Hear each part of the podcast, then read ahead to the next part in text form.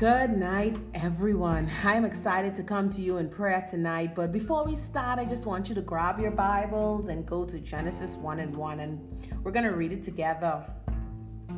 Um, I'm reading from the New King James Version, and it says, In the beginning, God created the heavens and the earth. This scripture is so, so powerful. You know, here we see God existed before everything and how He created everything the heavens and the earth. We see God's power as creator. We see God existed before time.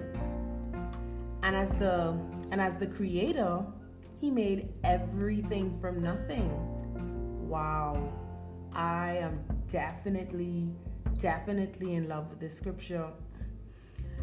We even see God owns everything. This the book of Genesis is definitely one of my favorite books. You know, in Genesis, we also see God's salvation plan for mankind. God allowed me to go back in the book of Genesis this past week, and there's so much God has revealed to me in this book.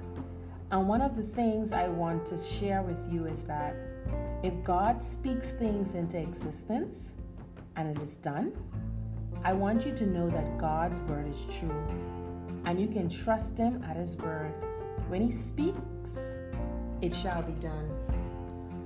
So I definitely want to keep encouraging you to stay in the word. Definitely stay in the definitely stay in the word. But um, as we go into prayer, I want you to pray along with me as well.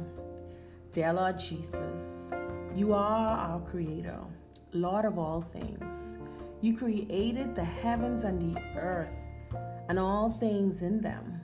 Lord, help our unbelief in areas we struggle in. Lord, we acknowledge you as our Lord and Savior, the one and only true God. Lord, as we face trials and tribulations, nothing can separate us from you. We thank you for your loving kindness and your great mercies. We thank you for your provisions and for your for sustaining us. I curse the plans of the enemies and the minds of our young people. I pray that I pray that more young people would seek you.